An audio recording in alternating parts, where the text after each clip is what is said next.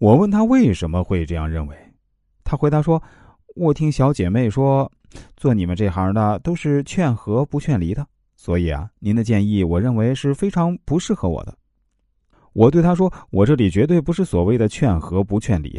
我真的是凭良心说话的。如果我通过易经的方式分析出来的结论是两个人在一起不合适了，或是在一起非常勉强了，已经弊大于利，我绝对会劝他们离婚的。”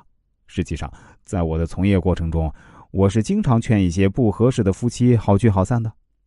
但是很可惜啊，这位女士没有听从我的建议，甚至她没有继续听下去，因为我发现她的 QQ 头像已经变成黑色的了。就在前几天啊，她又一次找到我说，非常后悔当初没有听从我的建议啊，现在真是无比的懊悔。刚离婚的时候，她以为自己重获新生了，终于可以摆脱那位破产老公了。而且，那位婚外的蓝颜知己一开始确实也对他挺好的，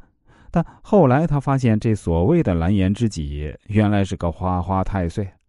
他有着超过两位数的情妇，而且说话呢也非常不靠谱，满嘴跑火车，而且他还身患多种性病。这所谓的蓝颜知己并没多少钱，不但是个感情骗子，而且还在十几个情妇之间相互骗钱，就过着拆东墙补西墙的日子。更糟糕的是啊，这个男人的人品非常糟糕，经常拍下一些所谓的床照来威胁他，让他精神几乎要崩溃了。直到去年，这所谓的蓝颜知己因为身患性病去世了，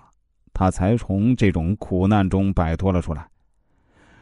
然而，在这些年里，他的前夫却又时来运转了。前夫在亲戚朋友的帮助下，真的实现了东山再起，而且还挣了大量的钱，别墅、豪车都买了。而且，这位女士还得知，就在二零二零年的春晚上，因为沈腾小品中的一句台词，把一种山寨数字货币带火了，让这种数字货币一夜之间涨了几千倍。而她的前夫就恰恰投资了这种数字货币，一夜之间就赚了好几个亿啊！而且很快就套现了。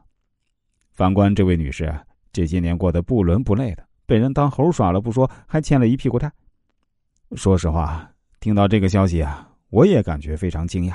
因为我也看了那条新闻，知道沈腾在春晚小品中的台词确实带火了一种数字化币，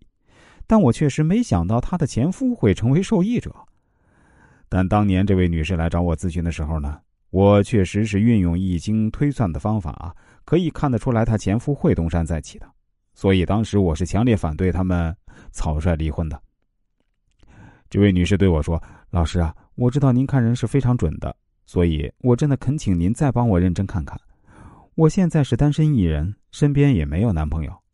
我现在是真的很想和前夫复婚，就是不知道还有没有这个机会。再或者说，你帮我看看，他身边现在是否有意中人了？我知道他现在还没有结婚，就是不知道他有没有新的女朋友了。我非常遗憾的告诉这位女士说，我真的认为你们已经没有可能性了。他应该是有新的归属了。